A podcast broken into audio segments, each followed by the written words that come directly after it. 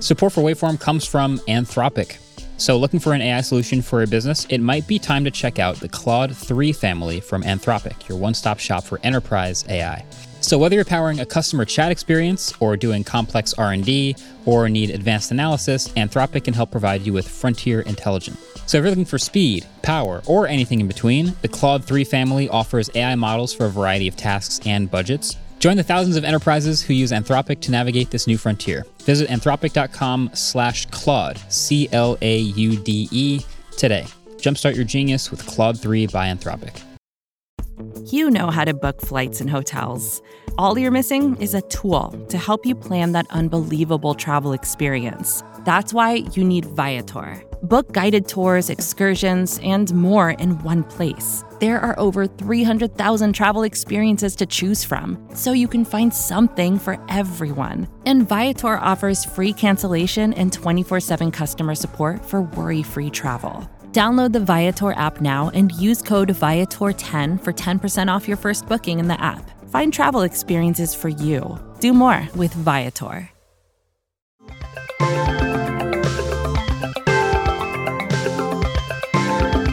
All right, welcome back to another episode of the Waveform Podcast. We're your hosts. I'm Marques. And I'm Andrew. And today we've got, there's not really a whole lot of products coming out. But it's July. Yeah, it's the middle of the year. It's not Yep. too crazy, but there is still a lot happening in Oh, the yeah. tech world generally as there is. So we're going to talk about a bunch of these different things. Some of them are more real newsy than others, but you'll see what we mean by that. uh, plus, we got a couple hot takes at the end. You have to stay for hot takes. Apparently, It's we're like making a segment out of rule. this hot I take like. thing. I really like the idea of a hot take segment. We'll see how it goes. Yeah. We'll see how it goes. we'll Uh, see I if we wanna- get canceled before we do another segment. We'll we'll definitely feel it out. But I wanted to start off with um, The most my- important one. My favorite major important headline of this entire week, for sure. which is that Apple's weather app was discovered to not be showing 69 degrees Fahrenheit to anyone anywhere. Now I saw this. I, I saw this on Twitter first. I think The Verge got the first like They made an article. about it. They wrote an Yeah. article, and that was essentially the entire point of the article. Is like, guys, you can look in your weather app right now. If you're on iOS 14 or earlier, you can look up a city right now that's 69 degrees. Find it in AccuWeather. Find it in Dark Mhm. Sky, whatever, and then open the Apple Weather app, and it'll say 68 or 70. It refuses to show you 69 in the current temperature, in the forecast, in the highs and the lows. It just won't do it. I've seen it in my weather widget.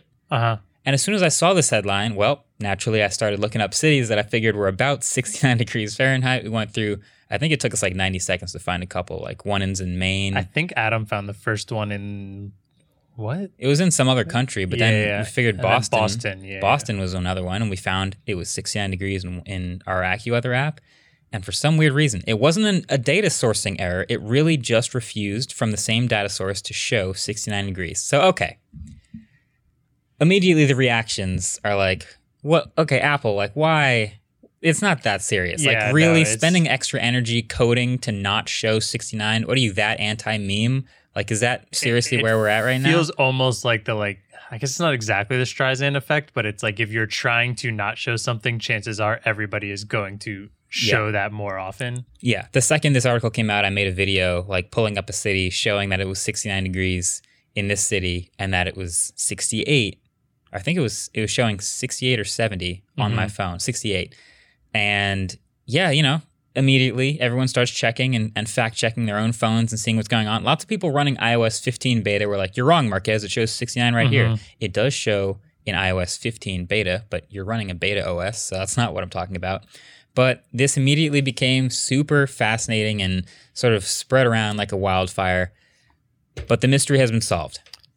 The mystery has in fact been solved, and it turns out it's not just Apple being some stuffy megacorp that doesn't want to show 69. Anti-meme, yeah. yeah, it's not. It's not actually just that. The first thing that ticked me off on maybe it being a little different is someone tweeted, if you notice, it also doesn't ever show 65 or 67 degrees mm-hmm. in the weather app either. Again, it might show it in the widget, which is kind of interesting, but then you open the app and you look at the the future forecasts, and sure enough, in Boston it was like 68, 68, 68, 66, 64. And I started looking around and I also didn't find any other 65s or 67s, which is weird. If you're on an iPhone right now, on iOS 14 or earlier, you can look in the weather app and you will not find 69 degrees Fahrenheit, 67 degrees, or 65 degrees. So then it was like, okay, what's what's actually going on? Why? Um, turns out the reason is most likely explained by where they source their data and how they source their data. Yeah. So a lot of people are asking, well, where are you uh, finding that it's 69 versus 68? Maybe it's a discrepancy in the sourcing. Uh, it's a Weather Channel, is where now they bought Dark Sky, which does have their own data, but at the corner of iOS 14's Weather app, it still says the Weather Channel. So if you go to weather.com, that's where they're getting their data from. But it looks like they're sourcing it in Celsius integers, Mhm. basically. Now, most of the world uses Celsius, so that makes a lot of sense. But Yeah. here in the US, we are stubbornly still using Freedom Fahrenheit. F for freedom, Uh-huh. for Fahrenheit. And no, yeah, so we're converting these source data, Celsius integers, not decimals, into Fahrenheit. And so, sure enough, 19 degrees Celsius is 66.2 degrees Fahrenheit, which rounds to 66. Mm. Then, when you go to 20 degrees Celsius, that's 68. Yeah. So you just skipped 67. Yep. And 21 degrees Celsius is 69.8, which rounds to 70. Yep. So you'll never show 69. So this seems to be the most likely explanation for Probably, why yeah. you know it's not showing up, and also probably why you are seeing it in iOS 15 betas because they've either fixed that or adjusted to source somewhere else, dark sky, or they're using integers or with you know decimals now, not just integers. Whatever it is, it seems to be fixed in iOS 15. But I still thought this was hilarious because for a couple minutes there, the internet was like, "Wait It a was second, having a ton of fun. what is going on here?" If somebody found that it was it it was ni- it was negative 69 degrees in Antarctica, Mhm. and it was showing that, um, which is funny because I looked it up. Negative 56 degrees Celsius is negative 68.8 Fahrenheit, which rounds to negative 69. So it Actually, will show yeah, negative that. 69, but not positive 69. I like my first thing I want to know is because The Verge is you said The Verge got the scoop. I'm wondering like was this a scoop? Somebody- was this like yeah? Who thought? I I am dying to know who at The Verge was just like. I, I'm hoping has this like uh, notebook of just like days that it has not shown 69 to like eventually get to the point where he's like I'm writing an article and I it think- wound up being like the most popular article on the internet. yesterday. Yeah, it probably just happened like somebody tweeted or or just emailed them like, "Hey, if you look around the app, you won't see 69." Like probably happened the same way with us where we went, "Wait, really?" And then we just started searching everywhere for Mhm. finding 69. I found 69% humidity. I did not find 69 degrees. so, yeah, once you once you get that far, you kind of write it up and just see what happens. It's And- one of those things that's so small where like you'd never really think about it. The difference between 68, 69, and 70 degrees. Like if you stepped outside, you wouldn't be like, this weather app's wrong. Yeah. It's it's definitely not Yeah. this, but um Well, that get that that is part of my hot take. Should I just get right into my hot take? no, I think we should save it for the end. Really? We should save it? All right. We have to save it for the end. I'll save it. um Retention. retention. uh one last thing on that though, Carrot app, which if you don't know what Carrot weather app is, it's Oh, yeah. hilarious. It's it's just the weather with usually something really funny. like a sassy weather there. app. Yeah, sassy Yeah. weather app's the best way. But anyways, immediately after all this news broke, uh, someone posted a screenshot of just in their carrot app. It just says feels like 17 degrees. I promise to always tell you when it's 69 degrees out. I, d- I downloaded as soon as I saw that. Oh, did you? That was Did you get it? That that was what earned my download. I downloaded Carrot, and yes, immediately was telling me Is it? That's it's amazing. it's 75 degrees, but we'll tell you when it's 69. So thank you. Carrot, for uh, for the nod there. We appreciate it, or maybe The Verge appreciates it. Whoever yeah. you're nodding to, I'm sure they love it. Um, that's kind of it. That's my that's my important news of the. I just had to kick that off. I'm glad we got it out of the way. Now everyone can take a deep breath and just like relax podcast. for nice, easy news stuff after Yeah, this. we're all about nothing else in hard-hitting- is really that important. the hard hitting investigative journalism right off the top. Uh, Apple does have a new product out, which is always you know something we like to take note of. This one is the MagSafe battery pack. I want to give a shout out to Brandon who tweeted years ago that they should do this. He's not the only one who tweeted should Yeah, do this, yeah. but we want to give him a little props for that.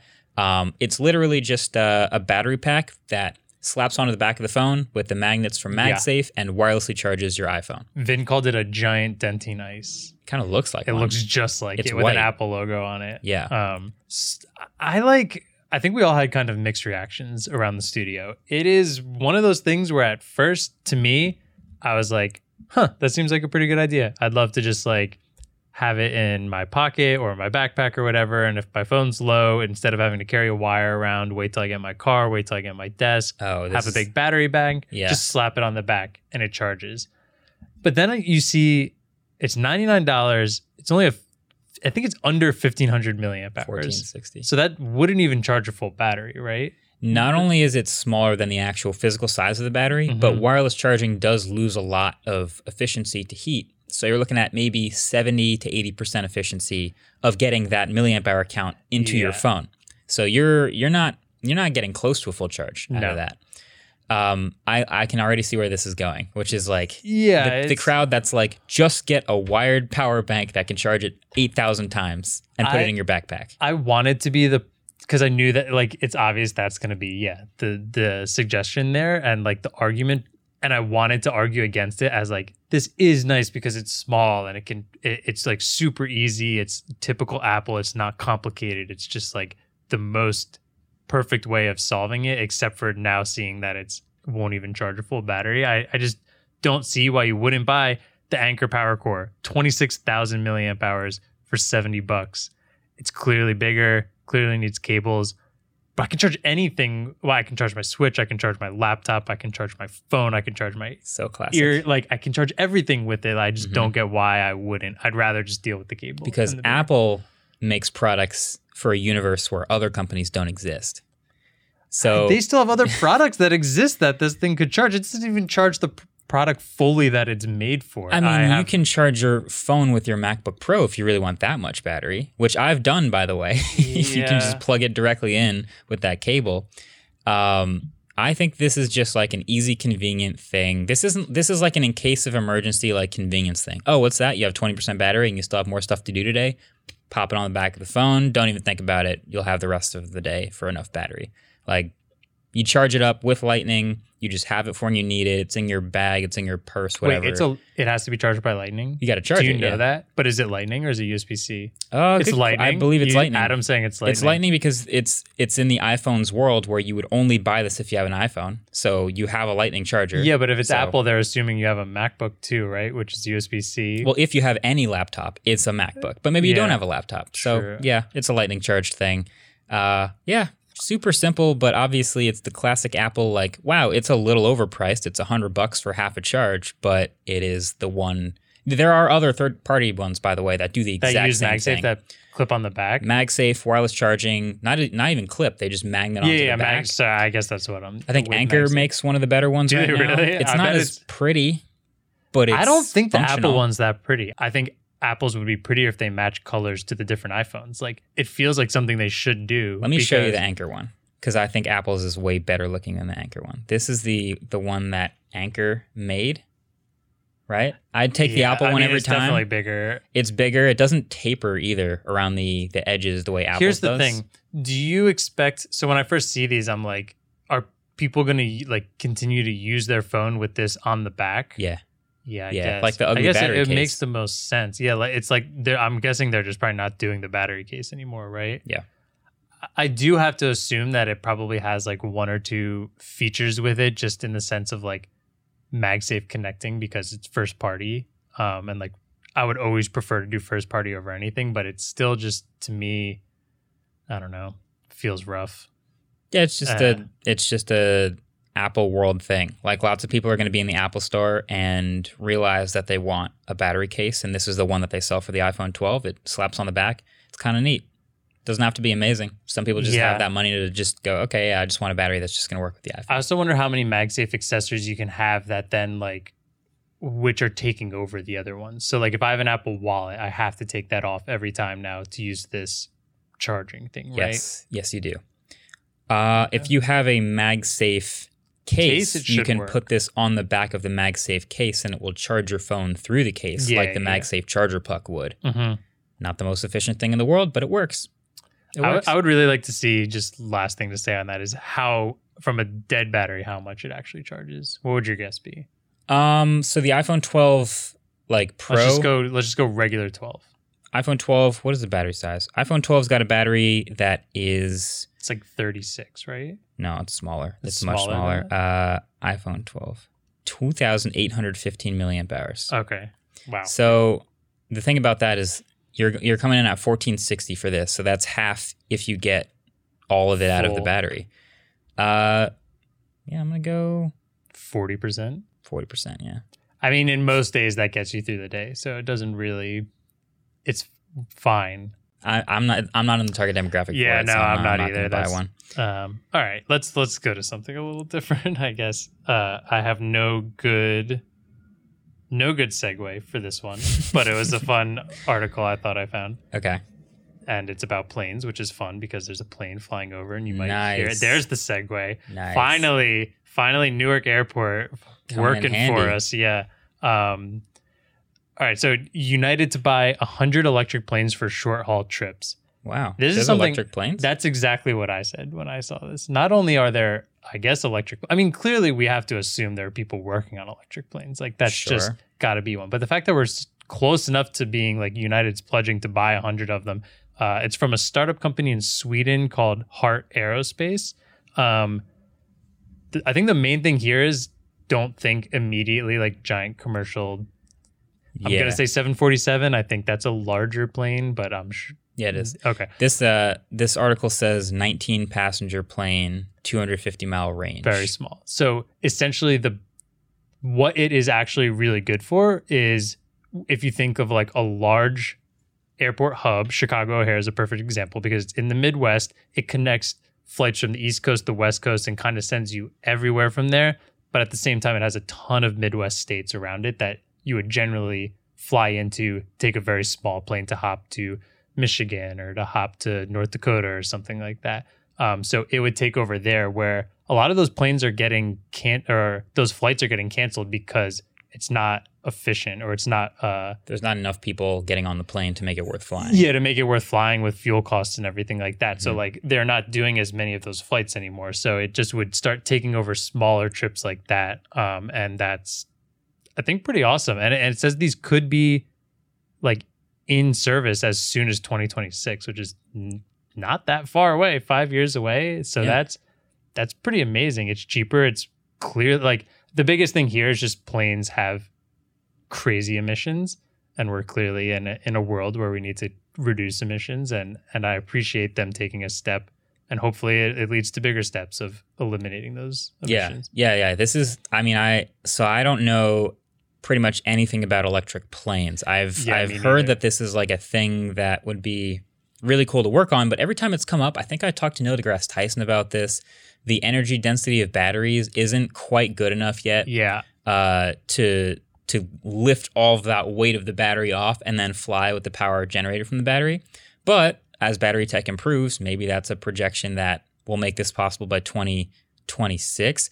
Um, but the other thing is, yeah, like when you think about sustainable energy, we're on, you know, the cars are actually starting to see the light. We're starting to see maybe in sure. 10, 20 years, there will be way more electric cars on the road. And eventually we see a world where we've wiped out the amount of emissions coming from cars. There still leaves boats, Oh, yeah. trains, planes are a, an absolutely massive one, as you pointed out. Mhm. And uh, eventually, yeah, we got to get to those too. So the fact that we start with the small ones, like a the Nissan Leaf of planes or whatever, that's fine. That's a good start. But obviously, we want to get to the the massive planes too. Yeah, I wonder how well this would do also in just like the private plane sector. I mean, I know that's not, you know, it's not hitting emissions like a 747, but there still are a lot of private planes flying all over the place, and Mhm. it's it's almost if you're doing it by passenger, it probably could be pretty similar to like emissions per person. Oh, I see Um, what you're saying. Know, know what I mean? So like if these are smaller planes, maybe that. I am also. This is a total assumption here, so if someone wants to correct me, please Well, do. Yeah, put, private planes are a very small number of passengers, Mhm. very high number emi- number of emissions per passenger, but they are small planes with smaller gas tanks. They don't really do cross country flights the same way as 747. no, would. which is what. Yeah, why So, something like this this? is a good place to start. Yeah, Cool. I just thought that was really neat. Yeah, I look for. I hope in my lifetime that I'm able to fly on an electric plane. that would be really awesome. I think it would still feel exactly the same as a passenger as a regular plane because it's just gonna. It's still jets. I imagine it's still making lots of noise. because it's instead oh, of 'cause burning it's still, fuel, it's, still running the turbines. exactly. Yeah, so it's still going to feel like a regular jet, but I just hope that for principle, I can in my lifetime ride an electric plane. That would be cool. It would be cool. It would be cool to just also ride in a brand new plane. E- Every time I'm in a plane and I feel like it's nice, I like hear someone talk about. it. I'm like, it's like this is a 30 year old plane. It Yeah, just and always pretty new. baffles me how long those are like Yeah. on stay in commission. Last thing, nothing and StockX. Ah, I saw this. This is a weird one that came out like 20 minutes before we sat down to record this, and we just What a wanted to talk about it quickly. Man, okay. So you've probably heard by now about Nothing. They're making a bunch of products starting with headphones, the Ear One. And we know they're going to be these transparent earbuds. They started to slowly tease information about them one by one. This is like their their whole strategy. This is kind of the same as what OnePlus is doing because it's the same CEO as OnePlus used to have, uh, Carl from OnePlus. Um, and they've gone all the way to the, the very highest end of hype. I've been using the word hype to talk about this, but I think StockX connection sort of solidifies it because Oh, what, yeah. what is a more hype connected company than StockX? StockX is a, uh, a reseller listing site for a lot of apparel and footwear Hype, for hype, stuff. hype Yeah. shoes, hype apparel. So if you find a hype pair of shoes and you want to buy, you know, somebody bought uh, one of the limited edition drops and has one in your size, you want to buy it secondhand from them. Does this whole verification process, and you can au- buy one or auction a pair of shoes, Mhm. and that's kind of what they're known for. They started branching off though more recently into like electronics. I think they got the PS5 on there for a while, which is interesting. One Did of the most hype gadgets. Like partnered with Sony or I don't know if it was a partner with Sony, but it was definitely available for a while Hmm. on StockX with the whole verification thing and everything. So uh, this nothing partnership is uh it's an auction where they'll be auctioning the first 100 pairs, which will come with like a little engraving and a little special you know box or whatever, um, to whoever submits the 100 highest bids. Yeah. It will be available for general availability later, but uh, and I think we know the price already, hundred bucks. So the hundred people who just want to spend however much they want to be one of the first hundred can get one, whether they spend hundred and one dollars or two hundred dollars or whatever they want. Yeah. They just have to be one of the top hundred bids. Yeah, the the engraving you're talking about is the edition of it. So it's like a limited edition, one to a hundred. You get this the serial number essentially. I'm assuming the rest of them after that aren't going to have the engraved serial number on it. So Yeah, these are like yeah, just the first 100. You're basically paying to say that you have one of the first 100 of a company that doesn't really exist yet So here's or the- has made a product yet. Exactly. So here's the thing. On one hand, I get it. It's the perfect engine for like the beginning of hype. If you're a, a brand new electronics company building hype, what better way to get people really into it and to make a bunch of money than mm-hmm. to give people the feeling of exclusive early access? And anyone can. You if you bid high enough, you can have one of the mm-hmm. first hundred of these cool gadgets this company is making. That's like a feeling people really like, exclusive, early access, whatever it is. But on the other hand, having one of the first hundred products that a new electronics company makes, I think is really rarely actually valuable. Like if you had one of the first hundred iPhones, Mhm. which is not, by the way, one of Apple's first ever products. If you had an Apple One, okay, yeah, that's very valuable. But that's Apple. Mhm. Like imagine if you had one of the first hundred OnePlus ones. Because that's you know that's a company that's done pretty well. Yeah, They've had a couple years of success, really had to come up. Same CEO. That's about as good as a company can go in in the short term. How much is a, a OnePlus One worth if you have one of the first hundred today? Not I don't. I mean, I'm sure great. it's worth something. Whether it was worth holding onto it for that long, or, Yeah. or or even paying extra, like to get it. It's probably worth more than they paid for it. Yeah, it's Maybe really pure it's a sentimental thing. Like you you have to want that rather than like I don't think you can depend on that being an investment and like you're going to sell No. later. There's certain companies and certain styles of products where that clearly works and this is a model that you can follow. Like the first 1000 Tesla Roadsters cost more than the rest. They're the founders edition. They're going to be Yeah. valuable later because they are a part of the first 1000. But that's a company like Tesla where you imagine they'll be around longer and and even the original Tesla Roadsters from back in the Mhm. day are more valuable now than they used to be. But I just think when you get more and more gadgety and techy, that lifespan of people caring about them is uh, is a little bit weaker. I, I think would you got to be further from tech. I would almost well, first off, Adam just looked it up on eBay, and you can get a OnePlus One for thirty bucks Yep. right now. So yeah, not a great investment if you There try you to pull that off. Um, I would almost branch out further than just tech. I feel like in today's generation, just in general, not even just with tech, like collectibles have become like such a big thing. Selling old things uh, for tons of money has just become such a something everyone looks out for that it seems like it just doesn't happen as much anymore. It's really hard to find that. But isn't it usually like- new products? I think it's because we we've seen these like old like uh, for instance I think uh like it was either Mario 64 like a Mario Super Nintendo brand new in box just sold for like a couple hundred grand I think. But Mhm. but in the older generations it's because of how rare they are now because all those people took them out and played them and then probably threw them away by now. We are I mean look at Pokemon cards. People are just buying packs and immediately putting them into sleeves. It's just like it's not a thing people are playing with anymore, things that are getting destroyed, which means there's tons of them around. There's no rarity to increase the price of it. So yeah, you got you got to hit this this this very special combo of being a rare classic Yeah, In a premium classic condition. is not easy to like. Mario, obviously, you know, a classic, but Exactly. most people who had those used them. So you'd have to have like when we unboxed that Bondi Blue iMac, that was a rare classic in great condition that Mhm. booted up 30 years out the box. Like that's that's the type of thing that actually maybe you can consider more valuable. But I guess if you were betting on nothing being this huge company in the future and this being a classic, that's like that's a tough bet when you're, you know, a very new tech company. But, you know, if you believe in that bet uh, and you're getting it as an investment, then maybe you do buy one of these. Or maybe you just want the headphones. You Yeah, just I gotta have them early. I think when you're when you're selling it as like basically a collector's item, I can only imagine the person who gets one out of a hundred on this is going to never use them and immediately keep them as a collector. I wonder. I would I I, would guess maybe some of these first 100s people use. I think it depends on how much they win the auction for. True. I would also like to guess prices that we think some of these go for. If the Uh, top one goes for like 500 bucks, I think they're going to just use them as headphones. Cuz they're just earbuds, like 500 bucks. You spent more, you're like, "Wow, I got the first ones, let me use them. I'm going to unbox them on camera and the CEO will retweet me." But if you spent like Fair, fair, 10 fair. grand, like if Mhm. it gets crazy on StockX, which it can sometimes, then I would say probably that person's going to also buy another pair at general availability and just keep the one of Yeah, 100 one that they spent 10 grand on and hope maybe it's someday it's a classic. I just don't think it's going to get that high. Mm-hmm. we'll see. Let's let's guess top bid and bottom bid.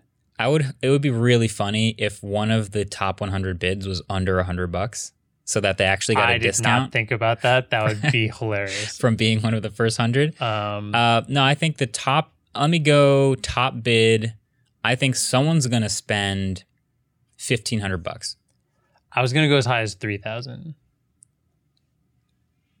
For the I- number one of a hundred is that's my guess. Do you get to? Well, yeah. yeah. If you're the highest bid, you get number one of a hundred. Yeah, yeah. Oh yeah, sorry. That's how it works. It's not a hundred individual bids like I thought it might be. It is you bid for one, and the top one hundred bids get the top one hundred based on. So if you are the top bid, you get one. If you are the hundredth top bid, you get number one hundred. So you, you don't get to decide you want number three. You just have to hope you're the third highest bid. Yeah, which I think is kind of Hmm. interesting because at least in NFTs, in the sense of like um like Top Shot, the n- number edition was like really important with the value of it because Yeah. ultimately, even though maybe you know uh what numbers LeBron, So LeBron, so yeah, LeBron will be like jersey number 23 and they'll sell a hundred of this NFT, but Mhm. the 23rd edition one will be worth more because it Yeah, matches his jersey exactly. number. Right.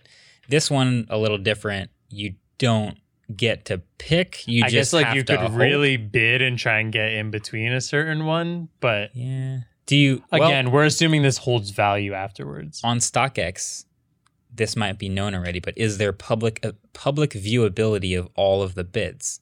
I assume you only I'm see the highest bid when you're Mm. bidding, but I, I've, this could I've be different. seen a different NFT sell similarly to this, and it had just the leaderboard of bids. And so it had Mm. what number? Because, I mean, if they wanted to make the most money possible, they probably would not show the last ones because you're just gonna the number 100 is just gonna be like a dollar bid over and over, like a fight at the end probably. Um, yeah, Yeah, I'll be interested to see it. how it is. I think lowest bid two twenty five, 125. one twenty five. Yeah, that's my guess. That's my guess. We'll see. we'll see. We'll keep an eye on it. I think Obviously, you might be right on that. We'll link. Uh, we'll check up on this next episode when we know. But uh, let's take a quick break. We'll come back. We'll talk about space.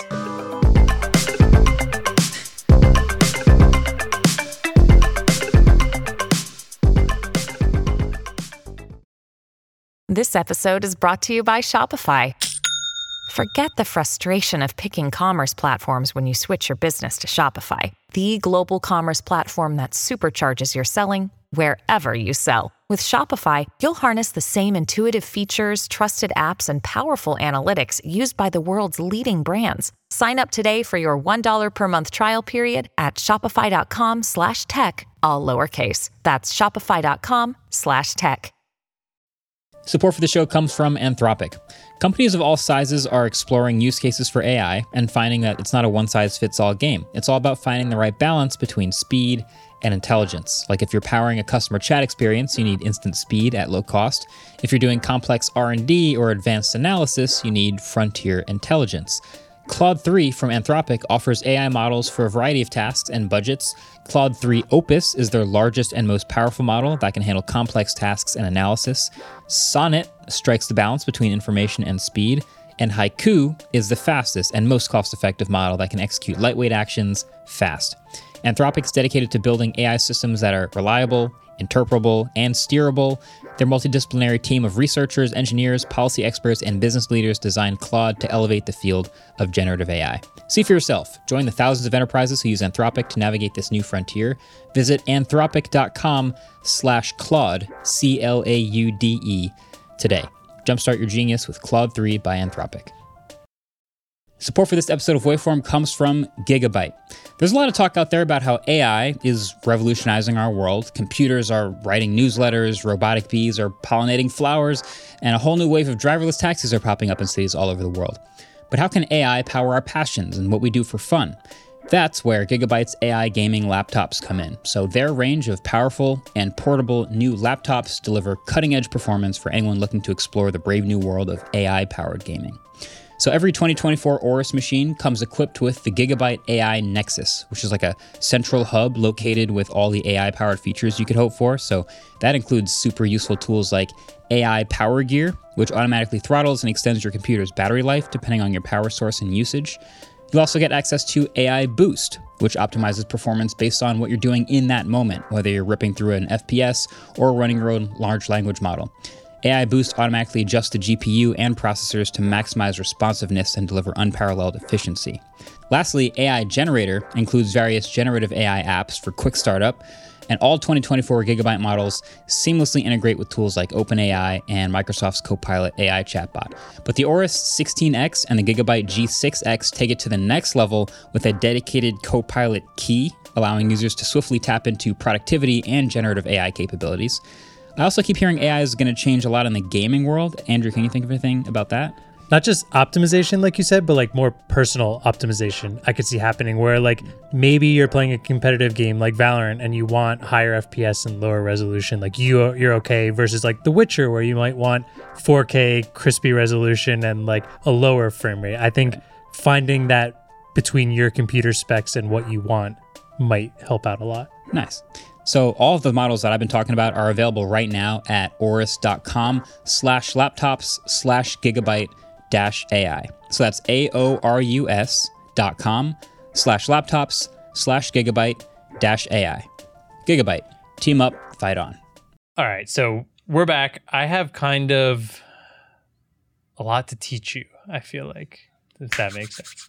Let's do Um, it. Okay, so I'm sure you saw like just in general, going to space has been the topic of headlines everywhere. I think a lot of it has to do with SpaceX, obviously, and Elon consistently talking about colonizing Mars. Yep. Um, what would you say? Last five years, that's really like blown off. Plenty of time. I mean, yeah, humans need to be an interplanetary species. That's the that's the halo sentence I Yeah. keep hearing. Sure. Mhm. Yeah. So that's a little more intense than what we're about to talk about. Um, but in this past week, a big news headline, I think it was like two or three days ago, was Richard Branson and Virgin Galactic making it to space. And I was peripherally aware that this was happening. I, Mhm. I wasn't following it specifically. I was traveling. I was playing Ultimate, but I think I was in a restaurant and I saw it on TV. Like it, was, it, it was just happening somewhere. Uh-huh. Richard Branson went to space. Oh, okay, got it. Cool. All yeah. right. Uh, so the first thing I'm I'm still struggling what to call this. I like whenever I think about space, I want to call it space travel, but to me that feels like something more along the lines of like I'm traveling between places in space, which this is very much not.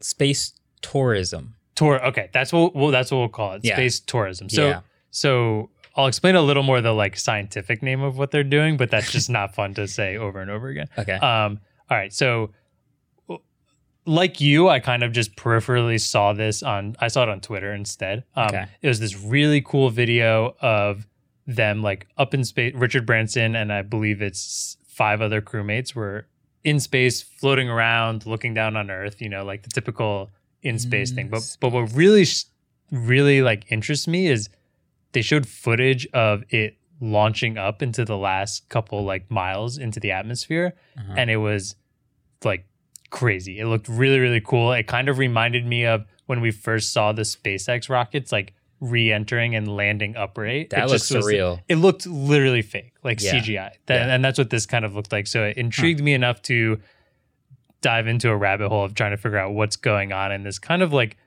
we'll call it a modern day space race because Richard Branson's not the only one doing it. We all also know about Jeff Bezos and Blue Origin Right. going up. There was actually a headline recently about them passing their last regulations and they will be launching July 20th. So like we're talking the same month, two people That's pretty space tourism. Is Jeff personally going also? yep, Jeff Jeff and his brother are going. It's Um, hilarious. yeah. That's so hilarious. that's um all of that intrigued me. I watched a bunch of videos, I read a bunch of articles. The best one to me was uh, from a channel called Everyday Astronaut. Um, I'm sure you've Nice. heard of them. Yep. If you are a longtime fan of the channel, you've probably heard of them because we participated in something called Project Loveday, which was shooting a commercial for Tesla. He made a great one. He made a fantastic one. And, yeah. uh, was he a he did was he a placement finisher at Yeah. least? Right. He was. I I don't know if they did first, second, third. We we won. I'm still very proud of that video. I Yeah, liked it a lot. I was a fun rewatched it last night. Yeah. Um, but if I'm being honest, I kind of think his should have. His won. was a, the favorite one that we didn't make yeah, for sure. I, I I thought his was fantastic, but he made a, a wonderful like 30 minute video uh, comparing Virgin Galactic and Blue Origin and Hmm. everything that's going on. I will definitely link it and their Project Loveday in the show notes. You should check it out. Um, I'm gonna try and do a much more condensed but still pretty long explanation Okay. of what's going on, and I want to see your your thoughts I'm on it. excited. All I Um, know, all I know right now is it's basically a race between these billionaires to get to space for bragging rights. It is So, the billionaire midlife crisis. I think Adam described it as, and I thought it was hilarious. We're past Corvettes. We are now building spaceships as your midlife crisis. So uh, the bigger yeah. spaceship. So if we get past the point that these are just a bunch of billionaires racing to get into space, the rest of it's really interesting. I Okay, think. sure. Um, okay, so what kind of amazed me is how different, despite launching in the same month, how different both of these ways of getting into space are. Um, and and the big thing here that's different between SpaceX, which is going up and bringing people to like the space station, and literally going into orbit, is these are suborbital rides yeah. mhm, which is very very different these are not going high enough to actually get into orbit hence the name and while it's still breaking the barrier into what we consider space and getting into space it is a very short ride into space Yeah, I think this is where I'm like, you know, it's probably semantics, but like calling it going to space is maybe a bit generous. Like, obviously, planes are going up to, let's call it 30,000 feet. Mhm. That's what, six miles up, something like that. But then you've got, you know, other much more higher flying aircraft, military planes, other things like that, flying much, much higher in the atmosphere, but they're not in orbit in space. Like when I think of in space, I think of like the space station Mhm. orbiting the Earth 250 miles from Earth. Yeah. That's that's in space. So I'll give them that. So there's sort of a couple like you know lines that have been drawn where you pass this line. What is it, fifty something miles? Okay, so there's something something called the Kármán line, which Right. is like widely known as the start of space, and that's 60 miles above the Earth's surface. Okay, and so then, but you're you're still not orbiting the Earth. You can do a No, no, no. temporary free fall and Yep. have that weightless feeling, but you're not orbiting the Earth at No, that height. So Mhm. so they're just getting past that line just for bragging rights. Is that what's happening? Sort of. I'll, I'll ex- that's one of the key differences between the two, and I'll explain it. Um, but uh, let's see. So that got me a little off track, but I, I will get on track here. We're, what we're gonna do is I'm just gonna kind of describe both the, both Sure. of the ships to you. So where do we start then? Uh, I'm gonna start with Virgin Atlantic. They did it first. Uh, Okay. Also, one little note I thought was funny: they weren't supposed to launch until August, or Richard Branson wasn't supposed to go until August. I think they were still doing test flights, and he decided to just go a little earlier. I uh, wonder seeing- why. Yeah, I wonder why. Jeff Bezos right around the corner. He claims not for that, but like, come on. Also, just admit it. I think that'd be Yeah, just say it. Just I wanted to be Jeff. I wanted to be, and Jeff. I did. Eat it, Jeff. Yeah. Let's just say it. Okay. Um, all right. So the Virgin Galactic spaceship, where uh, it is called the Spaceship Two Unity, and I still have a little confusion here because it's actually two separate vehicles um, in how they launch. So I believe the Unity is the name of the vessel that the the pilots and the people are in, and the uh, and one thing between these two, what's very different between them is that these are like for non-trained, like this is for commercialized space travel tourism whatever you want to Okay. call it whereas you know nasa and spacex is much more like those people are trained to do stuff you like have that. to be. Yeah. Yeah, so these are- pedestrians can be in this. exactly these are being made for the commercialized space tourism um so Mm-hmm. anyone can get a seat and the plane for virgin galactic is imagine almost two medium-sized planes and they're connected at the inside wing it almost looks like if you had a catamaran boat I think that's what I saw on the news. wing I saw as a plane of yeah, this crazy looking like plane, but it was like three planes connected. It was a very Yep. strange sight, but exactly yeah, okay. and then the one the people and the pilots are in are is actually like underneath it in the middle okay, So if it then takes off, it flies to a certain altitude, which I still think was two or three times the altitude of what a regular plane flies at. Um, so still very high. I think it is actually high enough to where you still see the dark edges around the Earth. okay. So like that's pretty impressive. And then this is what got me interested in all of this. There's a video of the bottom craft. It detaches from the plane as it is flying, falls, rocket the thrusters, the boosters, whatever you want to call it. I'm sure there's an official name that I'm doing wrong. Take off and it just launches past the the initial docking plane, I guess you would call it okay. and then goes Mach 3, I believe, three times the speed of Sick. sound, straight up into the air and into space. Hmm. And it was, it looks like straight out of a James Bond movie. It looks like it was some sci fi thing. Like it was another one of those, like the SpaceX rockets landing that no part of me believed it was real at first. yeah. Um, and then essentially what that accomplishes is after it detaches, launches into space, it gets you just high enough. I believe it's 55 miles above the Earth's surface, so not quite the ca- Kármán line. And All right, let me watch this. So, what am I? supposed- describe it also for audio listeners. So I'm seeing the Virgin Galactic plane go up. It does really look like two planes attached to each other, which is pretty funny. Oh, there goes your speed 600 miles an hour, 2,000 miles an hour. All right. This thing is popped out of the bottom of the plane and is now rocketing to 30,000 feet. That doesn't seem I don't think high. that is the. Okay, now they're suborbital falling. Yeah, that part is cool. I like that you still can feel this you can feel zero G, which is Yeah. which is obviously super cool, but also the fact that you're so far out of the normal atmosphere that you can see the curvature of the earth and you can see the space are- around the You are earth. definitely high enough that you're seeing the space around Earth. So that's what Mm. I think is like the big difference here, kind of between what, what you're talking about. Like there's no there's no other airplane that's getting that high. And and Yeah. what it actually does is it launches itself straight up, and then if the wings, it almost looks like a paper airplane with the wings. It has these like very flat wings that go all the way to the back, and those turn and then use um, air compression to actually flip it kind of upside down. So then you're looking back at Earth because it has windows above the seats. That's smart. And then for here's the kicker it's only about three to four minutes that you're in space. You unbuckle yourself, you experience weightlessness for a couple minutes. They have these really cool windows that have like handles on them so you can, you know, grab yourself because you're floating around Yeah. once you're unbuckled.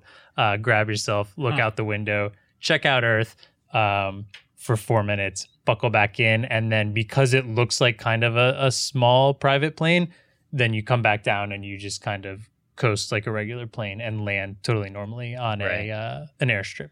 Honestly, it sounds pretty fun. It does It sounds pretty, fun. So what is so now the Jeff or the Jeff Blue Bezos Origin. Blue Origin yeah. version? Mhm. How is that different? Very different. Uh, uh, so the ship, it is the Blue Origin New Shepard is the name of the ship, Uh-huh. and it is much more similar to what we expect as like a regular like NASA rocket. A rocket. A rocket, it is yeah. And I I always get kind of confused a bit. the rocket engine. I, I believe is the large standing booster that sends the thing into space and generally comes back down to Earth. Mhm. Um, what's cool about this is essentially the passenger capsule is on top of the rocket. So imagine a rocket with maybe a little more of a circular top because that's where we're putting the passengers. Again, this is six people that can fit in here. Okay. The difference here is that it's fully autonomous. So in the other one, you need two pilots. Interesting. This is fully autonomous. Anyone in there doesn't need any training on how to land this capsule. Okay. So first, I I think that sounds kind of freaky. It sounds Um, terrifying because you're like, what if something goes wrong? Who's gonna save us? But there, okay. There are a lot of really cool safety measures that I don't remember everything about them, so I would check out the video if you Okay. get a chance. Yeah. But um, it's basically just this circular table, or not even a table, a circular like ring of seats looking at what is actually the largest windows to ever go to space. I think that's pretty cool, which makes total sense in like a tourism consumer fashion. Mhm. Um, rocket launches up straight into the air. When it gets to its peak, the capsule detaches, throws you up around 62 miles in the air. So this is over the official Kármán line, which Right. is definitely a bragging right. Although because the other one, Richard Branson's, did not cross the line. it didn't cross the Kármán line, technically. but from everything I've read, most scientists agree that there's almost no concernable difference between the two when you're Oh, at sure. that point. Yeah, no, I'm sure the Um, difference between 55 miles and 75 miles above Earth is it's like when you're having, starting to lose scale, it exactly. It's it's Yeah. very far both of them, but okay, yeah. Um, so that does bragging rights to uh, Blue Origin. You're Sure. making it over the Kármán line exactly. Um, again, though, three to four minutes you get up there, you can unbuckle, you can float around, and then what happens here is you start floating. You descend, you descend. Three parachutes come out. You float back down into the desert of Texas, and then a bunch of air compressors shoot out at the bottom to make it like a really smooth landing, which I thought was actually really neat because these thrusters do so like exert so much power to even you out. Mhm. Actually, when when you look at it, it looks like it's impacting really hard because dust is flying everywhere, but that's from the booster. Yeah. Um, so much that if two of the parachutes were to fail, it would still get you down without life threatening injuries, That's which good. probably still means it's pretty impactful, but you're not dying. But yeah, Um, good backup. but yeah, uh, another just capsule you float up in the air, uh, three to four minutes space. Again, pretty cool, I guess. so here's Uh, a question. Here's yeah. my question for you. Is 3 to 4 minutes worth it? Well, I Like- guess we need the dollar value. Do you want the dollar value? Because Oh, we have that? Virgin Yeah. Galactic sold 600 reservations already. Okay, so what how much is that? That's it's very expensive for the Let first take a guess.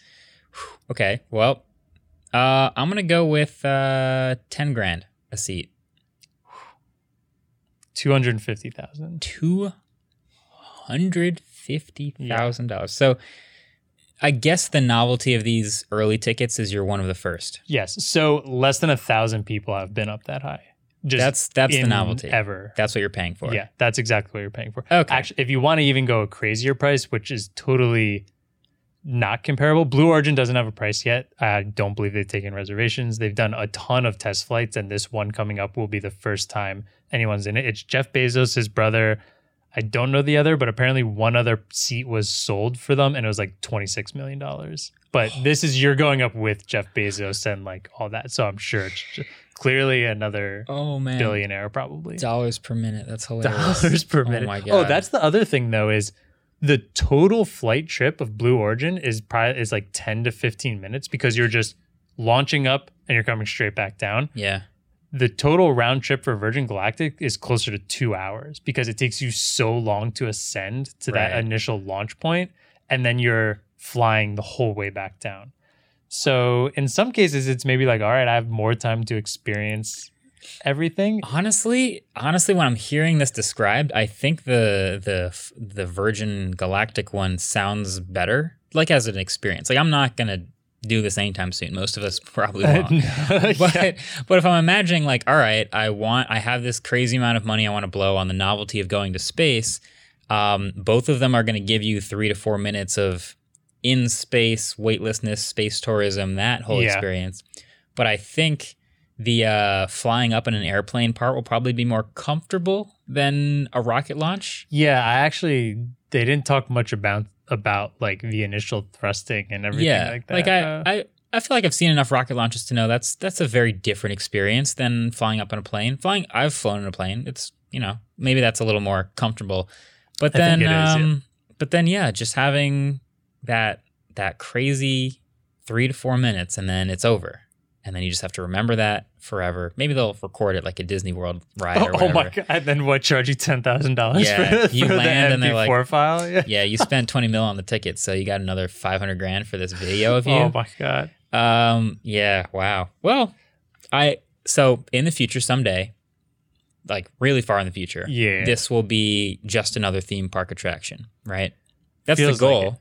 is you want to be able to do space tourism commercially, viably, repeatedly, often for Yeah. everyone. Like let's make space a curiosity that anyone can check out. Go to the zoo one day, go to Disney World one day, go to space one day. I don't know how far in the future that is, but that's something I'm optimistic about and like Mhm. hoping I get to do someday. And I hope like, you know, Everyone gets to, everyone, or- as many yeah. people as possible get to try out. But uh, yeah, it's as you know, as long as today a, a you know a plane ticket costs 100, 200 bucks, then I feel like that's Yeah. about as low as you can go for a flight to space. Yeah, So- I don't think we'll see hundred to two hundred dollars in space in our lifetime. But um, I think you you did mention something that I didn't talk about that I think is really important. Is you said, you know, doing this consistently. Mhm. All of this is reusable. Like the the planes are obviously the Blue Origin, since it's a rocket engine, it's similar to SpaceX and where it can it lands itself Right. again. And they've done like twelve trial runs and it's worked every time. It actually 12. has enough thrust to get to the point of hovering before it lands. So it actually lands softer than Falcon. The difference is Falcon is massively bigger yeah, than Blue. Origin. Yeah. Yeah. Well, Falcon's not landing with the people still on it, is it? No. Yeah. yeah. Um, but still, much much different scale size. But uh, that's pretty awesome. And then for those of you, this was like my main thing. When I think why, clearly space is an interesting idea. But when I originally thought why, it's like that is a lot of fuel. Is it worth just like throw like blowing emissions out to just like go into space for four minutes? Mm. I have good news and bad news. Mhm. Virgin Galactic is just using like pretty standard fuel and Mhm. has a lot of emissions. Blue Origin is using liquid hydrogen and liquid oxygen, so it is almost no emission. Wow. I believe. So at least it is the much greener option out of the two, if that changes your mind at all. And that's No, the I- largest windows in in, I- in space. That part is really cool. I think it's for me. Maybe uh, I've seen too many failed rocket landings to where, like, if I could have a horizontal takeoff and a horizontal landing, I'd prefer that. Like you said, twelve tests. And like I hear you. oh no, no, 12 trust me. I'm not getting in either of these anytime soon. But you tell me, like, all right, they've done this rocket. It's launched 12 times in a row, and it's been great all 12 times. So you want to get on the 13th one? No, not really. no, yeah. I've seen a lot more successful flights like take off horizontally. If I'm being honest, if I could pick anyone right now, it would just be if I could somehow get on the plane that launches the Virgin Galactic and just getting to that, you know, about three times higher than a regular commercial plane, be seeing cool. the dark edges, and I, I think I would be pretty down with that. We were talking about the Concorde a little while ago about how that plane was supersonic and it had to go higher than normal in the atmosphere because it's thinner up there. Uh-huh. And you would go way higher and go across the Atlantic in like two hours and land, and that was crazy. But yeah, I just I, I want to see I want to see the curvature of the Earth and a little bit of that that edge of the atmosphere type space. That That would be be, it would be awesome. Um, be cool. I have one more question for you. Okay. We we obviously see SpaceX talking about going to Mars and everything like that, and Elon seems very interested in space. In fact, I think he may have already booked a flight on one of these. Um, I think the Virgin Galactic, but um, do you think SpaceX ever looks at this route of like consumer space tourism, or are they just going to be full blown on the like we're trying to colonize Mars, we're trying to get into space. Do you think SpaceX is going to go this tourism route or more focused on their mission of, you know, intergalactic, It's a good question. I mean, interplanetary? yeah, from what I can tell, that is the mission. okay, Is um, I kind of think so too. yeah, making reusable rockets where you, when you inevitably need to take a flight to Mars, and obviously you you get the boosters to get you out of the atmosphere and out of orbit, and then you bring the boosters back down. Like you need to get a lot of stuff to Mars, a lot of people, a lot of cargo. And so to be able to reuse those rockets over and over again, like that's the thing that they're trying to solve. And I think maybe a consequence of the technology getting good enough is you are able to also bring people to space and make these cool, you know, suborbital flights for space tourism. And that's pretty neat. And that satisfies a lot of the curiosity that we're interested in. I'm sure Neil deGrasse Tyson will be pumped about it. Hmm.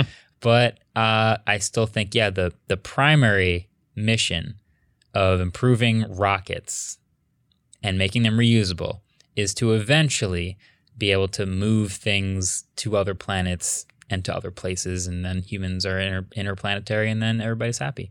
But again, this is all like a will any of this happen in our Oh, lifetime yeah, type thing? Like. I don't know. I want to be No. optimistic. Maybe I, maybe when your grandkids are keeping waveform going in like Yeah. 200 years, Yeah. they can talk about it. that would be cool. We'll see. That'd be cool. Um, yeah, so uh, I think last thing on there is if you really want like a way more in depth video on this, uh, Everyday Astronaut, great channel, has a lot of cool stuff on this, and obviously we'll probably be making a ton of content because Blue Origin launches in like two weeks. Okay. Uh, yeah. so I'm ex- I'm really excited to then see that launch as well and see some video from up there and kind of compare the two because it's really awesome that we live in an age with such great cameras that we kind of Yeah. get to experience it with them. 100%.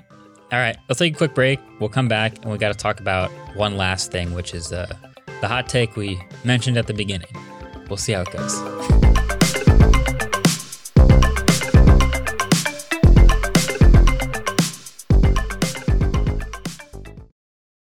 Look, Bumble knows you're exhausted by dating. All the must not take yourself too seriously and 6 1 since that matters. And what do I even say other than hey? well, that's why they're introducing an all new Bumble with exciting features to make compatibility easier, starting the chat better, and dating safer. They've changed, so you don't have to. Download the new Bumble now. Hey, it's Ryan Reynolds, and I'm here with Keith, co star of my upcoming film, If, only in theaters, May 17th. Do you want to tell people the big news? All right, I'll do it. Sign up now and you'll get unlimited for $15 a month in six months of Paramount Plus Essential Plan on us. Mintmobile.com slash switch. Upfront payment of $45 equivalent to $15 per month. Unlimited over 40 gigabytes per month. Face lower speeds. Videos at 480p. Active Mint customers by 531.24 get six months of Paramount Plus Essential Plan. Auto renews after six months. Offer ends May 31st, 2024. Separate Paramount Plus registration required. Terms and conditions apply if rated PG. All right, welcome back to our new segment introducing the hot takes segment. We're your hosts. Uh, that's all. This far I got with the intro. Uh, but Wonderful. We'll, But- we'll workshop that. I think it'll be fun. Basically, uh, the tech world is full of hot takes, and we always have random, you know, things that we're, we're thinking, but we don't really say, but also maybe other people are thinking them too, and we'll just put them out there and see how it goes.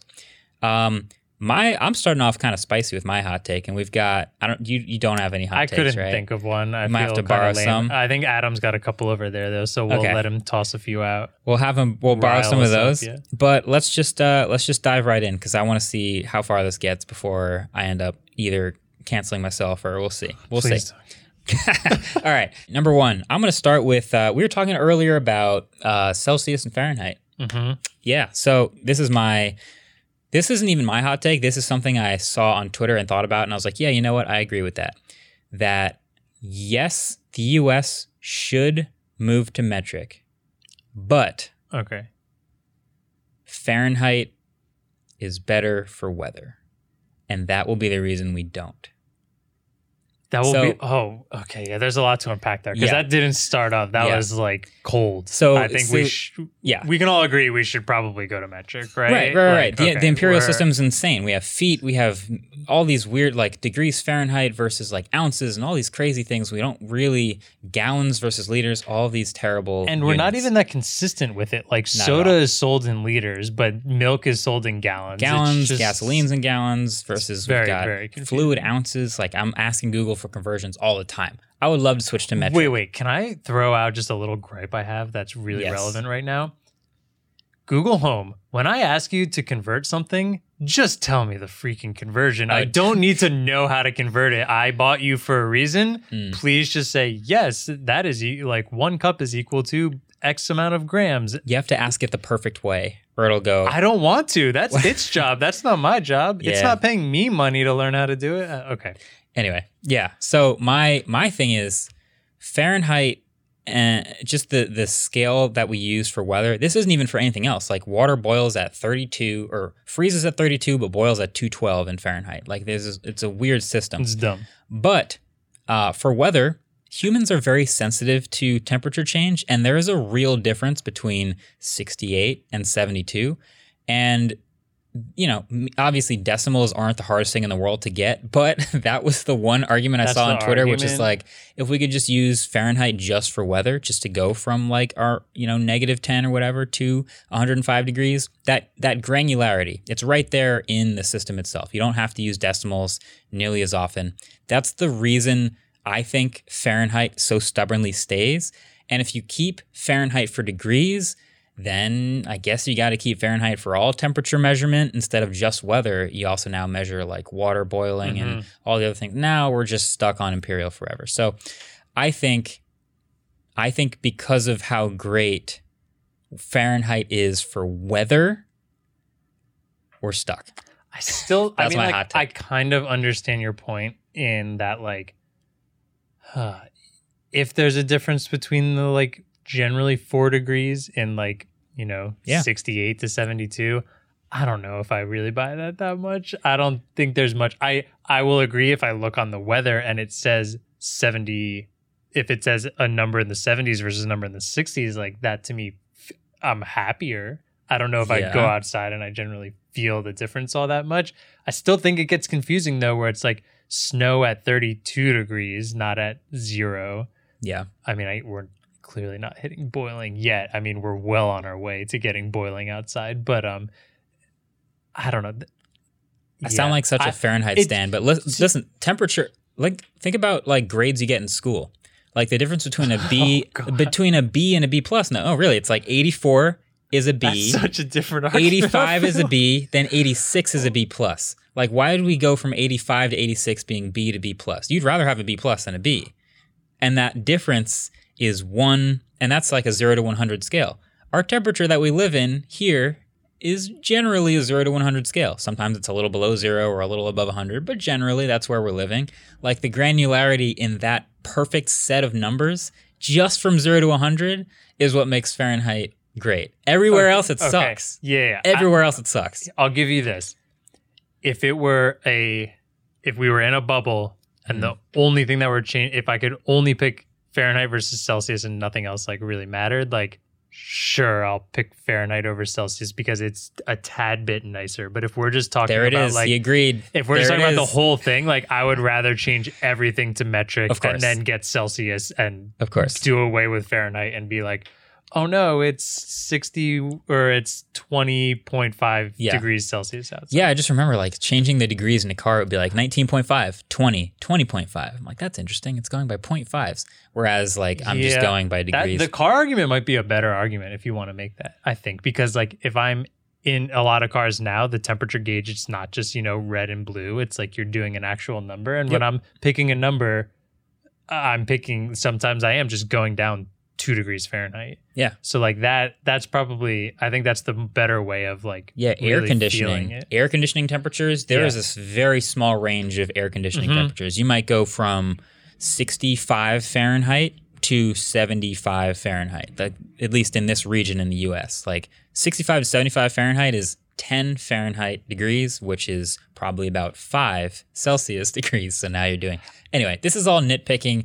I would much rather have everything go metric and accept the one downside of Celsius being less accurate in the middle. I'm tired of feeling like an idiot going to other countries and just not understanding anything at Even- all. yeah, I mean, that's mostly on me, but if I can blame it on the US, I would prefer to blame it on someone else. Oh, school systems. All right. Adam, Um, yeah, hit it's us. hot take time. Hit us. Okay. Are you ready to potentially have both of us go at you? Oh, I'm ready. Bring it on. Okay. Let's see okay. it. My hot take is foldable phones are not the future. Foldable phones. And do you have a reason or it's just uh, not feeling it? I think that they're going to be very niche in the way that like the Note series for the Galaxies were niche, hmm but most people are not going to want to deal with one extra step before getting to their phone. I think by the time that foldable phones are ready, quote unquote, there's going to Mhm. be a different form factor that we're all using. You know what's funny? I actually don't think that's a hot take. Damn. I think that's probably what most people also think. They see a thought I folding phone. one. I I, agree. I think it's funny because I'm I I'd consider myself pretty optimistic where I think if the tech gets good enough that folding in half is just one more feature. I've said this before. Then maybe people will just get the folding version and it's just a no-brainer. But that is a lot of assumptions. That's that's a lot of tech that has to improve to make that possible. I would go. I don't think folding phones are in the next 10 years are going to be anything more than super niche. Um, I think if years? they do get to a point, so your main argument, I feel like, is the extra step. Mhm. We, we're seeing the outside screens where, like, in general, they should be just as capable as your regular candy bar phone right now. Yep. Um, the problem is they're super thick and they're just not. Like, Right. we're not at that point, Yeah, we're in- especially the first fold. That was terrible. That was the first one, yeah. That so we're in like they've gotten much better. generations generations two and three right now. Mhm. So if we're going the next ten years, imagine it gets better the next one, and the next one, and the next one, and the next one, and the cameras get better, and the screens get better, and the batteries get thinner, and everything about every single component that makes them too thick right now or a little too unwieldy right now, all the hinges get smoother, everything gets better for eight more generations in a row. Will that still not be good enough? Don't know. I'm optimistic. I think it has to reach that point and has to reach that point with a price point that's competitive, Price is competing with everything else. Yeah. Yeah, price is a feature. Um, yeah, I don't know. Yeah, I don't think so. Uh, Hmm. I don't think even if everything got perfect, I still don't think. Do you have a would be about guess it. at what the different form factor might be? Because I Oh, I love this question. We've had this conversation before, That's and I tough. really enjoy people thinking about different form factors of phones. So this is gonna be very boring, but I think we have the perfect form factor already. You're just right. a slab of glass in my I think pocket. about that a lot. Yeah. When you see a, f- a future, a movie that takes place in the future, they inevitably just have like a candy bar factor form factor thing with like a Mhm. projection at best. I was gonna say, I is the new form factor essentially like a projection, or even like a almost like a non-physical thing. Like let's imagine Google Glass in the future, where now you are seeing your phone in a in a viewpoint that only you can see, and like you know hand movements or something is what's actually doing the typing. Well, that's that's more than ten years. Because like who cares about who cares about a, a screen that can fold to be six inches when you can have a screen that's sixty inches that only you can see. I think there's going to be a lot of that, but I think that the main hub of all of the computing that's going on is still going to be the phone in your pocket.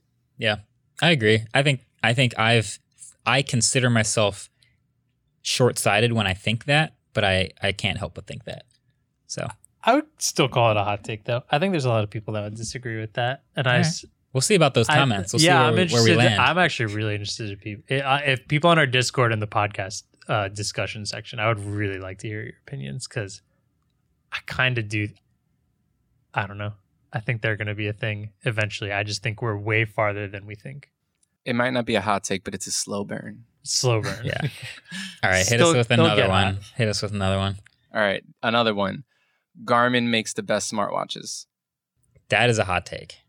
I I would say now I've never I've never used a Garmin smartwatch, but when you say the best smartwatch, my brain immediately goes to Apple Watch. So now you have to kind of probably qualify Yeah. best smartwatch overall or best smartwatch that isn't for the iPhone. I would argue best smartwatch overall because even with Apple devices, the only thing that people genuinely care about is notifications and health features. Mhm. and Garmin is just as good, if not better, with health features. And the higher end models, which are super expensive, also handle notifications very well. They just don't plug into iPhone the way that the Apple Watch does for obvious reasons. I think that's maybe the reason the Apple Watch has such a strong foothold. And I think the reason the Apple Watch is the most popular watch in the world isn't because it's like, you know, technically better than the Garmin's, but it does plug into the iPhone user in a way that none others can. And it's almost unfair that that's what makes it the best smartwatch, but that's a big part of why it's the best Well, smartwatch popular or best? both it is the most popular because it is the best option and i also think aesthetics might be a little of a underrated thing since it is technically a fashion accessory Mhm. a lot of people Do You think it goes in favor of of- Apple in Watch? favor of the apple watch I would actually think. argue the exact opposite. I would the argue the the majority of people who battle begin. enjoy, and I'm sure Adam can sis. Let me pull He's a one up. watch person. that's um, true If you are a watch person, the Apple Watch is not something you're excited to get. but how it many is so how many humans on earth Are, are watch people a watch person or There's like seven a of us. typical watch? there are there are a lot. I mean, you can be a watch person without being like a Rolex, like expensive watch I think person. the- like, but but watches just in general, like in terms of the fashion accessory that they are, and like if we're talking about wearing a watch with like a suit or something like that, or as a like kind of dress up fashion, Mhm. Apple Watch doesn't quite hit that where sure regular watches do and Garmin watches are closer to that. Now I also have a Garmin watch that I would not consider like really looking that much like a normal watch because it's a very standard version of it, but I do love it for the health features that it has. Yeah. I'll only really wear it when I'm working out. Um Mhm. It's fine. I think the one Adam has is much much nicer than I have and it looked like it just looks like a watch. That's what watches look Yeah, yeah. like these days. I think you might. I think I could agree with that. The Garmin watch is a better smartwatch for some people, but I think the Apple Watch is actually for a lot of iPhone users the best available overall smartwatch for iPhone. Well, Yeah, so here's the thing. which is if- a lot of people. And I also think, in terms of most popular, if you are looking at a Garmin watch to buy and you're not 100% sold on it already, you're looking at other companies that make things that are similar. Mhm. If you are in the market for just a smartwatch and you only have one option, Apple Watch doesn't have competitors in my eyes because the people who an Apple Watch works for, it doesn't have a, a competition really. Yeah. Does that mean it's the best? You could probably argue that. yeah, Yeah. Well, I mean, that's the thing. uh, Uh, it's because iPhones are very popular. I gotta know. try one That of these a, Garmin That is a hot take. I do. I'll I'll end it with this. I need to try a Garmin smartwatch because I have not tried one yet, and If I'm you wanna seeing go into, a lot of good looking ones. because I do believe also there are a lot of ones that also have the secondary uh, like monitors that you can hook up if you're trying to get like really intense uh, Yeah, 'cause like most of- body measurements and stuff Yep. like that. Most of what I use, most of what I use the watch for is the health features, meaning fitness tracking Mm-hmm. and that sort of thing, uh, time and notifications, and then sort of like a once in a while, I'll be like, "What's the weather on my watch?" or I'll ask Siri something, but that's very rare. So, yeah, I'm gonna try one of those out. Garmin definitely has everything you were just talking about. Sweet. Yeah. All right, maybe one more, One, more. hot do you, take. Do you have any more? I have another. Hot what's, take, What's the spiciest available remaining take? Spicy The Adam. spiciest one I have is Clubhouse will be back. It is not done. Interesting. I think it is with a new with a new like feature. Is that how it comes back? not really. I like- just think everyone kind of wrote it off already as a social media thing that flopped and failed. It was just a pandemic kind of thing. Mm-hmm. I think they're not done yet. I think they're going to come back. here's one thing i actually saw someone i used to work with who is not in the tech world at all posting that they were hosting a clubhouse just to like talk about something they were interested in and i was like this is not where i was expecting to see clubhouse talk Yeah. It pops up Um, once in a while.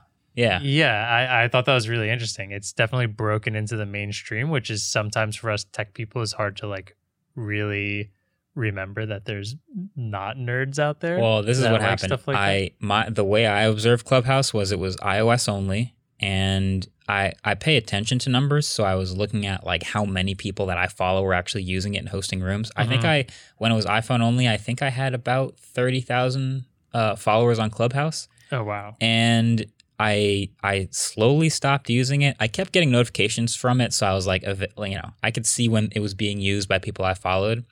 And then one day I just checked back after Android joined, and I think I have 300,000 followers on Clubhouse. So when you say broke into the mainstream, I just think it became much more widely available. And whenever that happens, it's it drops a little bit of the allure of like how cool it was. And that's like a very vain thing. Like it doesn't actually matter. Yeah. But now it's like it is much more used now than it ever has been, but not in the in the same hype type of way. Where like Elon was dropping into random clubhouses. When's the last time that happened? Um, the the most popular show that I follow on Clubhouse, The Good Times, uh, I guess it's sort of a podcast basically. Uh, you know, had Mr. Beast on and had you know Addison Rae on and had all kinds of these really interesting people on, and I haven't really heard about any of these lately. And maybe it's because I'm not paying enough attention, but I'd be curious what Clubhouse coming back looks like. I guess what I'm saying when I when I said mainstream, it's like all of what you said.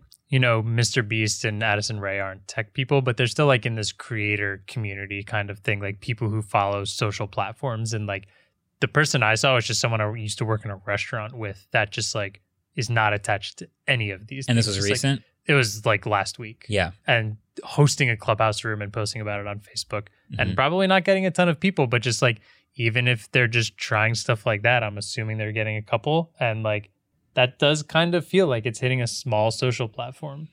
The early stages of it, but It's a good, yeah, it's a good anecdotal indicator. I just don't very, know how well it's it- about as anecdotal as you yeah, can get. I don't know. Um, I I remember Zuckerberg did a room and like I don't know. It just that sort of thing. It's been a while since I've seen that kind of stuff. So I wonder if they what what would it take for Clubhouse to come back? Is my real question. Is it going to be some big social push? Is it going to be some big event that happens on Clubhouse? do you have a specific reasoning as to why you think it's going to come back? My reasoning is very optimistic. I'm kind of looking at it the same way that the same thing that happened to Snapchat, where Snapchat came out with stories, Instagram copied them, Uh, everything has stories now, but Snapchat still carved out a niche where it's killing it. And I think Clubhouse Okay. is going to be the same thing, but for audio, where if they can keep innovating and being creative with audio features, they're going to have that niche audio audience. I think that's possible because if you consider Snapchat's current state a success, I think Clubhouse can can do that. Snapchat hit its success by pivoting essentially though because like their big thing now is AR and like Bitmoji And they essentially, have a, right? they have a bunch of shows and they still do stuff. They are not good. I'm just saying they do them, A show on Snapchat like that might be one of the dumber things I've heard of. but that's because we're not in the target audience. They are I- it's massive. very shows. true, massive. um, um So I- yeah, I, yeah, I guess I, I would I can see that being something similar, but then they would have to create some sort of special specialized something for audio that changes the industry and they might. I mean, Clubhouse changed the industry already and it has a million competitors. Um it birthed all of its competitors it competitors. birthed them. Yeah. Yeah, Interesting. I like that one. Yeah, we'll see. We'll check back in in a year and see how wrong I was. we'll see. I want to leave I leave. still haven't used Clubhouse. oh well, I'm gonna bring can. it back. We're bringing it. No, You I'm can now. We're not bringing it back. I'm gonna leave this question with people at the end because I think I feel like you can tweet at us or let us know in the comment section.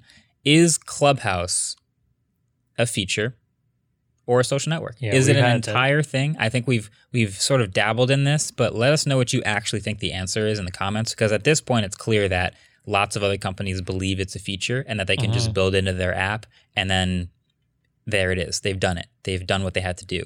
But Clubhouse by itself could have something to it. So let us know what you think in the comments. I can just say if I were Clubhouse, I would have sold out like immediately and just made a ton of money and then never Sold worked to again. LinkedIn. I would have to LinkedIn. Oh man, actually, Clubhouse. Clubhouse. would work really good on LinkedIn.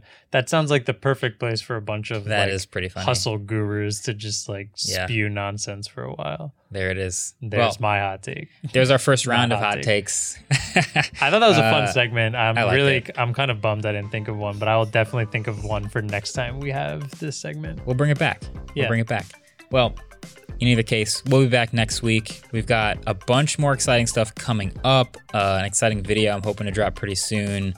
And maybe an exciting car will be in our hands soon. So we'll see about all that by next week. But in either case, make sure you're subscribed if you haven't already been on YouTube and anywhere you listen. And we'll catch you guys on Waveform in the next one. Waveform is produced by Adam Molina. We were brought to you in part with Studio 71, and our intro outro music was created by 20syl.